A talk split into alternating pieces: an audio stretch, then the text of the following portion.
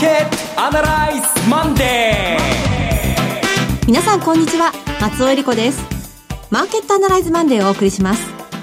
パーソナリティは金融ストラテジストの岡崎良介さん、はい、岡崎良介です。今週もよろしくお願いします。そして株式アナリストの鈴木一之さんです。おはようございます。鈴木一之です。よろしくお願いします。この番組はテレビ放送局の BS1212 で毎週土曜昼の1時から放送中のマーケットアナライズプラスのラジオ版です。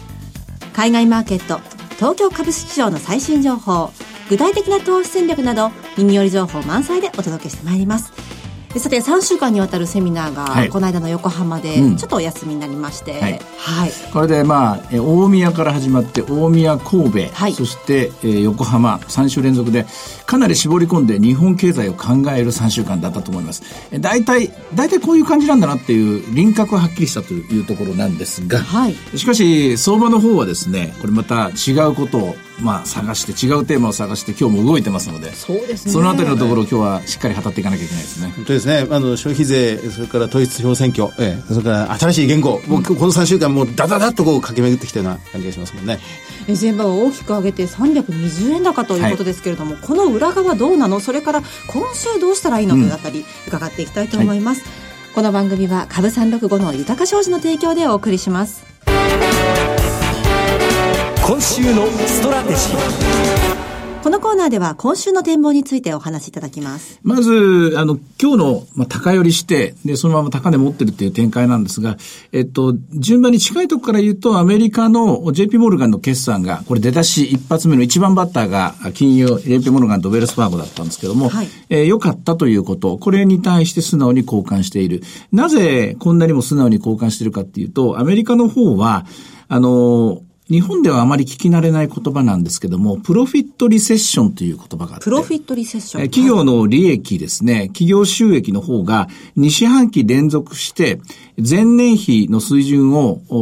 え伸びを、伸びをですね、下回るって言いますかね、こう、マイナスになってくると。うん、ということになってくると、えー、っと、7割ぐらいの確率で景気答えが始まるという。はい、まあ言い伝えみたいなもんなんですよ、これ。はい、で、私が計算してみると7割もなくて5割ぐらいなんですけれども、でもいずれにしても、この1、3月期は、えー、少し利益が減る。ことが見込まれてるんですね。はい、で、問題は、その次の46も2四半期連続してダメになるのかと。2四半期連続してプロフィットが、えー、こう、縮小してしまうと、これは非常に不吉なサインなんで、そうなるかならないかというのが、今回の、えー、決算シーズンのアメリカのですね、注目ポイントだったんですけども、えー、出だしトップバッターの方は OK だったのでですね、うん、そうするとこのジンクス当てはまらないぞという見方、これがおそらくプラスの方向にバイアスをかけた最大の要因ではないかと思います。ただ、アメリカの方は、はい、あの、もう完全に適温相場状態になっていて、あの、ボラティリティが極端に低い中、ここもと2、3週間取引が続いてるんですが、先週に関してみると1週間の動きは横ばいなんですよ。はい。あの、金曜日が上がったので、すごくこう、終わり方が良かったもんですから、ポジティブな雰囲気があるんですけども、ダウなんかで見ると1週間のリターンはマイナスです。うん。だから、えー、そういう意味ではある程度均衡点に戻ってしまったという状況がアメリカです。むしろ、金曜日に発表されたニュースとしては、あの、えー、っと、ミシガンの、えー、信頼感指数ですね。これ悪化してたこととか、はい、それから、その前日木曜日でしたかね、えー、生産、生産者物価指数が上がっていて、で、これで、やっぱりインフレの目が、えー、消えたわけじゃないぞ。やっぱり金利を上げなきゃいけないんじゃないかということで、むしろこのニュースで、えー、長期金利が少し上がって、で、それを受ける形で銀行株、証券株なんかが、あ少しプラスになったと。で、その影響もあります。今日トピックスが高いところは、久しぶりに、えー、銀行、政府、証券、このあたりのところ買われている押し上げ効果になっていると思いますし、で、ここで日本の話の特殊性を、えー、お伝えしておかなきゃいけないのは、はい、金曜日極端、なんか変な動きしてたでしょ？これ誰し、誰もが、横浜のセミナーでもみんなに聞かれたんですけどね、日経が上がってトピックス上がってみたいな。で、その日経が、えー、ファストリが一人勝ちと言いますか、一人押し上げたみたいなことがあって、これあの、ファストリ、ユニクロの特殊性です。ほう。うん。あの会社は巨大企業なんですが、実は株式があまり流通してないんですね。あんまりこう動いてない。あの、まあ、柳井さん一族はもう一人で持っちゃってるみたいなところがあるんですけども、で、その結果、アービトラージ、アービトラージっていうのは、日経225アービトラージとか、トピックスアービトラージとか、いろんなアービトラージがあるんですけども、先物を売って現物を買うとかいうポジションです。えー、これがまあ、あの、3、6、9、12に大きな S q があって、そのためにユニクロの株を探してですね、アービトラージャーは、えー、頭を抱えちゃうんですけれども、あるいはユニクロの株が余って、えー、誰か買って人くれる人を探さなきゃいけないんですが、今回の場合は4月の S q オプションの S q ですけれどもね、はい、ここでおそらくユニクロの株が足りなくなったんじゃないかと思うんですよね。あの、大概ロールオーバーすると、4月の第2週の金曜日の寄り付きで、成り行き注文でユニクロ買わなきゃいけないんですよ。はい。あの、自分の持ってる単位分だけですね。で、その時に、売り、売り物が結構なかったんじゃないかと思うんですね。で、そうなると、まあ、借りたらいいんですけれども、借りようと思ったらこれ、今の金利がないご時世においてすっごい高い金利がかかっちゃうと。で、結局、1日かけて、えー、玉が集まらなくて、今週までかかってしまって、で、結果的に日経225がスルスルと、夜の時間帯も、そして朝の寄り付きも高かったと。という結果が、まあ、生まれたんじゃないかなと私は思います。あ、そういうことですか。うん、と思うんですが、はい、で、で、えー、っと、大事な話は今週の見通しなんですけども、そこですね。はい、今週の日本株は、私は4月17日水曜日が、はい、えー、一番大事なところになるかなと思います。はい。えー、指標が随分出てきますね、うん、決算でなくて、ここで出てくる貿易収支です。はい。貿易っていうのが、というか貿易がじゃなくて輸出ですね。輸出っていうのが、今の日本経済の、お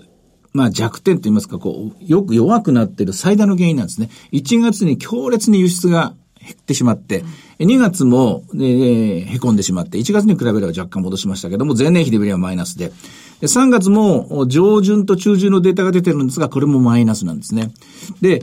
これが結局3月最終的な集計値がこの日に出るんですが、はい、予想値がはっきりしません。みんなブレちゃってるのでわからないんですね。わからないもんで、この数字がどうなるか、あここが見ものなんですが、やはり今までの見通し通り、えー、輸出が極端に落ちていると、この1、3月の GDP はいよいよマイナスになっていくと。うん、ほぼそれが確定すると思います。さらに、この17日にはですね、もう一つ重要な超マイナーな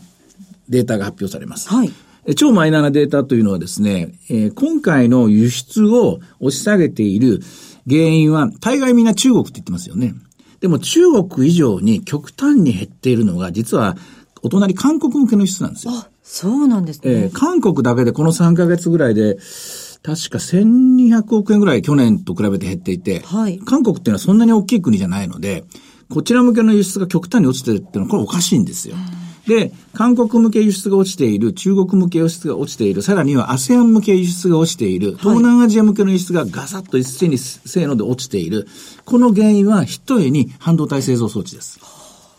で、半導体製造装置とそれに使われる、えー、有機化学原材料っていうのが、はい、これが何千億単位で去年と比べると落ちていて、でもどうやらここなんですよ。今、あの、怪我してるっていうか壊れてるところは。で、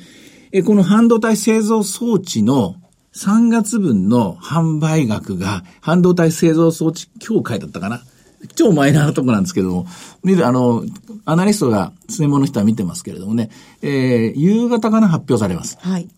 で、そこで、これまた去年と比べて減ってると、あの、昔あの、シリコンサイクルなんていう言葉があってですね、それを頼りに相場を張ってた人が多いんですけども、今はこの半導体整地、装置、えー、販売台数、出荷台数ですね、これの前年同月比が綺麗なサイクルを描いていて、うん、で、これがどこまで落ちてくるのか、あるいは逆に反発してくるのかというのが最大の注目点になっています。今まで、この東京エレクとかアドバンとかですね、こういう予想外に上昇をつけてきた銘柄、ここ数週間上げてきた銘柄は、ここが反発すると見てるんでしょうね。果たして本当にこの半導体製造装置は、えー、短期的なクラッシュ、短期的なショック、1、2月のショックで終わったのかどうか、これを見極めるのが4月17日の夕方になると思います。4月17日、今度水曜日、で、ね、結論的に私はですね、はい、そういう特殊要因が絡まっての今日の月曜日のえー、寄り付き、寄り高だったと思うんですね。で、今週は、これはエネルギー使い果たした感が私はあると思うので。そうですか、ですから、えー、日経平均に関して言うと、週末まで見ていくとですね、やっぱりこのレベルよりも少し落ちてくるんじゃないそもそも日本の景気は悪いと私は見てますので、織り込んだっていう人がいますけれども、はいえー織り込んだかどうかは、その17日のデータを見てからでないと判断できないと思うので、えーそういう意味では、どうでしょうね。この辺が戻りの売りいっぱいいっぱいではないかと思います。アメリカについても似たような感覚なんですけども、アメリカについては決算次第という不確定要素が多いので、まあ、どうでしょうね。まあ、今から買うかというと様子見た方がいいかなというふうに思いますね。まさに半導体ですよね。あの、先週安川電機が2月決算企業で、あの、出してまいりまして、はい弱かったんですけど、株価の方は、この金曜日安く始まって、ほんのわずか3円高のプラスで戻ってきて、で、今日、週明け月曜日大幅高っていう状況ですから、やっぱりマーケット、これ睨んで、この、このあたりの動きを、この株価の方から教えてもらっているというような状況ですよね。まあ株式市場はあれだけ落ちた後で勢いがついてますから、まあ勢いに乗っていこうと。まあこれ戦略的にそれは、えーうまくいくときもあります。でもうまくいかないときもあるわけで。で、そのうまくいかないときっていうのケースは実際の蓋を開けてみたら違ってたってやつですね。蓋を開けてみてその通りだったって言ったらそれはそれでもういいだないいじゃないかっていうことなんですけども、今週はその一つ、まあ一つともう一個ですね、二つの蓋が開くところなので、ここを注意して見てもらいたいなと思いますね。それから今年はまあ特殊要因として10連休というのがはい。やってきますが、まああと半月、はい。どんな風にしておいたらいいんでしょうか？えっとですね、10連休の後は、はい。相場の位置が1000円方変わるだろうと。だいたいまあ 2, 1000週円えーはあ。2週間ちょっとありますから、それは1週間のボラティリティ考えればそれぐらい動いても当たり前です。例えば、まあ2万、例えば2万2000から今、ここが中心として始まるとしても、連休終わったら2万3000円になってるか、また2万1000円になってるかって、こういう予想をしてるんですね。で、それを見てる部分、人たちが多かったので、えーデリバティブで取引されて、デリバティブ市場のオプションの5月切り。えー5月の S q を当てっこするゲームなんですけども、えーここで2万2000円と2万2500円のコールが、えー上のサイドでは買われていました。で下のサイドでは2万円のプットと1万8000円のプットというですね、いつもながらすんごい下がるようなところの当てっこがありました。はいで、このうち2万2000円のコールがもう、えー始まってしまったんで、逆に2万2000円のコールを買ってた人はもう、とりあえず手堅く勝利を得るところまで来ちゃったんですね。逆に、えそこで売っていた売り方、これはオプションのアービトラージャーの人たちは、これショートカバーで、スクイーズがかかる。まあ、買い戻さなきゃいけない。先物を買わなきゃいけない。あるいは現物を買わなきゃいけない。で、冒頭に言いました、現物を買わなきゃいけないっていう人たちは、おいおい、ファストリが足りないぞと。で、ここで金曜日、月曜日と、その225銘柄を慌てて買い戻しているっていう展開が生まれていると。こういう現象だと思います。なるほど。そうしますと、そのファーストリテイリングの、あの、突発的なこの高値といいますか、ああいった動きというのがまだ2週間にわたって、どこかあ、でまだまだ、それは。は、も、だ、もしもこのまま22,500円までですね、はい私の予想が外れて、買われる展開になると、またまたファストリがですね、買われていくっていう展開になりますから、ファストリにしろ225銘柄の品薄と言われているグループがですね、先行して走るところが考えられますので、ただ、それが実際に起きるのは、あの、S q の直前なんですよ。ですから今回は4月の12日に起きたんですけども、次は5月の10日ぐらいですね。ここに向かって起きるので、直ちにファストリがで判断できるかというと、そういう事態ではないです。で、最後の1週間のところで急にファストリが走り出すとかですね。はいあるいはラスト2日間でとんでもない動きをするとか、これはよくあるんですけども、今まだ1ヶ月ありますから、今、それをですね、ファストリで占占うことはあまり意味がありません。なるほど、わかりました。えーでは今日の株三六五の動き見ておきましょう。えー今日は、えー、寄り付きから走ってましたね。えーっと、今は257円ですね。寄り付きは176円でしたけども、今がほぼほぼ高値ですね。はい安値の方は2万2000飛び90円で、92円ですから、まだ2万2000円割ってはいないですね、今日は。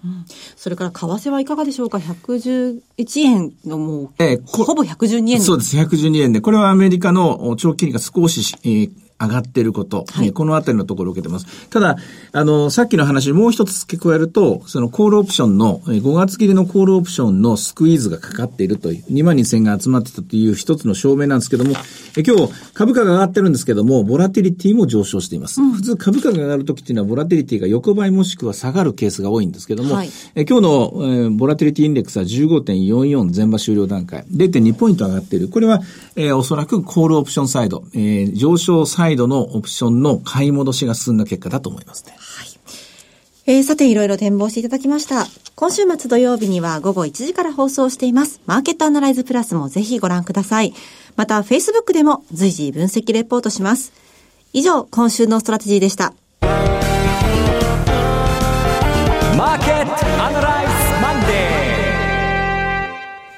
それではここで、株365の豊か商事からのセミナー情報をお伝えします。岡崎さんご登壇のセミナーです。で今度は埼玉県の大宮で、豊か商事資産運用セミナー in 大宮が開催されます。4月20日土曜日、12時半会場、午後1時開演です。会場は TKP 大宮駅西口カンファレンスセンターカンファレンスルーム 6B です。株式と為替の両方のお話が聞けるセミナーです。え埼玉はもちろん関東の皆さんふるってご応募ください。今週末ですね。これはね、盛りだくさんすぎちゃって自分で頭抱えてるんですけど、どれ削ろうかなと思ってですね。あの、さっきの半導体の話もそうなんですけども、久しぶりに日本を本当に掘り起こして掘り起こしていろんなものが出てきたので、それを語るだけで、あっという間に時間過ぎるかもしれませんね。はい。お待ちしております。はいそして、大宮の次は神戸です。豊か商事資産用セミナー in 神戸。5月11日土曜日、12時半会場午後1時開演です。第1部は、エモリキャピタルマネジメント代表取締役、エモリ哲さんによる、2019年中盤の貴金属エネルギー価格の行方と題したセミナー。そして、江森さんと大橋弘子さんによる日経平均で資産運用、クリック株365の活用術とは？といった特別セッションがありまして、えさらに第3部で岡崎さんご登壇の株式セミナーがございます。会場は JR 市営地下鉄の三宮駅、阪急阪神の神戸三宮駅が最寄りの三宮ビル東館 TKP 神戸三宮カンファレンスセンターホール 5C です。神戸だけでなく関西の皆さんふるってご応募ください。えーそしてもう一つ、横浜です。豊か商事資産用セミナー in 横浜。5月18日土曜日、12時半会場午後1時開演です。第1部は、杉村富夫さんによる、2019年注目の個別銘柄市場動向国際情勢を語ると題したセミナ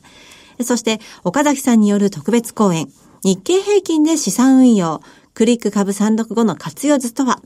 そして最後に第2部転換期の資産運用と題しました岡崎さんの株式セミナーがございます。こちらはいかがでしょうか？あの、連休明けなんで、はい。値段のす居所についてはですね、もうあの、リスクはないので、落ち着いて喋れると思うんですが、おそらくもう、この、えー横浜とで、あ、横浜とその前の、えー神戸もそうなんですけども、えー連休明けのテーマは、まず日本の GDP 発表が20日に控えていて、で、選挙はあるのかないのか、まああるんですけれども参議院は、えー衆参同日になるかどうか、で、消費税増税はどうなるのか、このあたりのところがですね、入ってきます。で、まあ、ちょちょっと、またまた直前にこっそり矢島さんのお知恵なんか 拝借しながら、はいえー私の、私の独断だけではなくて、いろんな方々の意見を集約してですね、皆さんにお伝えしたいと思います。あの、ここ11と18は、あんまりこう、そういうのを、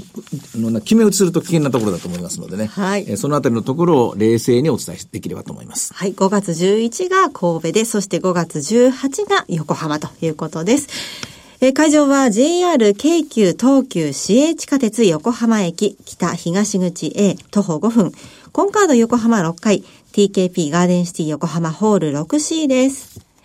大宮、神戸、横浜のセミナーとも入場は無料です。セミナーのお申し込みお問い合わせは、豊か商事お客様サポートデスク、フリーコール0120-365-281、0120-365-281までお願いします。受付時間は土日祝日を除く午前9時から午後7時までです。以上、株365の豊か商事からセミナー情報でした。続きまして、毎週土曜日午後1時から放映中の BS1212 マーケットアナライズプラスからのセミナー情報です。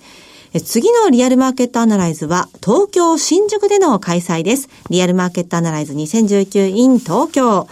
5月25日土曜日。会場は新宿駅中央西口から徒歩6分。AP 西新宿4階ホールです。応募方法は BS1212 マーケットアナライズプラスのホームページを検索していただきまして、え番組ホームページからリアルマーケットアナライズの応募フォームにご記入いただくか、お電話でご応募ください。電話番号は0120-953-255 0120-953-255です。通話料無料、自動音声応答サービスにて24時間ご応募を受けたまっております。くれぐれもおかけ間違いのないようにお願いいたします。また応募はお一人様一回限りでお願いします。個人で複数応募いただいても無効となりますのでご了承ください。締め切りは5月13日月曜日です。えー、実は東京でのセミナーは2019年度の上半期最初で最後なんです。まあ、上半期そうですよね。まあ、これ、GDP の発表があって、はい。ゲスト来てほしいですね。ねえちょっと、頼みましょう。5月いろいろ手配25して日、はい、い。ろいろ見えてきてるでしょうからうんもね。うできればいろんな意見を聞きたいところです。はい。えー東京近郊の皆さん、ぜひご応募ください。なお、今日ご案内したセミナーでは、ご紹介する商品などの勧誘を行うことがあります。あらかじめご了承ください。最後は、テレビ番組のご紹介です。いつでも全国無料の放送局 BS1212 では、木曜夜8時から、チャイナアワー、あなたの知らない中国、狂劇、北京オペラを放送します。中国の伝統芸能の狂劇、その狂劇をテーマにしたドキュメンタリー番組です。歴史に育まれた神秘的な中国文化をぜひご覧ください。チャンネルの見方がわからない方は、視聴者相談センターへお電話ください。オペレーターが視聴方法をわかりやすくお教えします。03-5468-2122 03-5468-2122 BS1212 視聴者相談センターまで。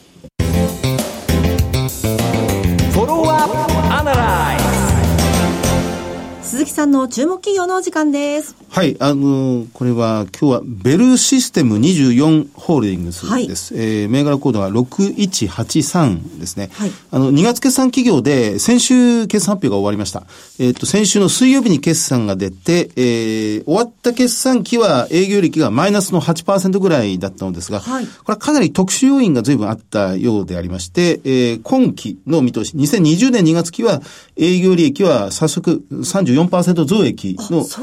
見通しで出してきてますね。あの、コールセンターを運営する会社なんですが、はい今あの AI、人工知能が導入されて、この、どんどんなくなる職種と、これから、まあ、繁盛する職種が、まあ、選別が進むなんてことを言われて、もう戦々恐々としているようなところです。で、このコールセンターが、まあ、どんどん人工知能に置き換えられていくんじゃないかと言われてるんですけど、いや、そうじゃないみたいなんですね。はいその定型的な、本当にこの細かい作業のようなところ、まあ、どこをボタンを押したらいいんですかみたいな、そうそういうものは AI に、もうチャットボットのような形でもうすでに置き換わってるんですけど、でも今、こう、コンシューマーっていうんですか、消費者の方からの問い合わせがどんどんどんどん複雑化してきてる。そうですよね。状況で、で、その、まあ、クレームにならないように、そう、企業としては対応をうまくしなきゃいけないんです。そのためにコールセンターを随分力入れてるみたいですね。で、それの受注が随分増えてきてるということであります。あの、経済産業省と東京証券取引所が、この女性活躍を重視している会社をなでしこ銘柄として選定してるんですけど、このベルセッション24は、このなでしこ銘柄に、またコールセンター業界としては初めて選ばれた。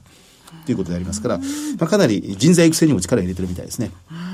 コールセンター。まあ、あの、働き方改革とかで、残業時間が短くなったじゃないですか。はいそうすると、やっぱり、あの、今まで考えられなかった分業っていうのが広がっていると思うべきだと思うんですね。かんうん、ひ一つの会社で全てができない時代が入ってると思うんですよ。はいで、コールセンターっていうワンワードで今くくられてましたけども、もっと違う可能性があるような気がする、ね。アウトソーシング全般に広がりそうですよね。この会社なんかね、特に確かに何か困った時チャットボット私すぐ使うんですけどでもそれでもいや違うんだよって時はやっぱり人の声で教えてもらいたくなるっていううん はい切実ですね、そこは。なるほど。うんえーさてマーケットアナライズマンデーそろそろお別れの時間ですここまでのお話は岡崎亮介と。鈴木和之と。そして松尾恵理子でお送りしましたそれでは今日はこの辺で失礼いたしますさよなら。この番組は株365の豊か商事の提供でお送りしました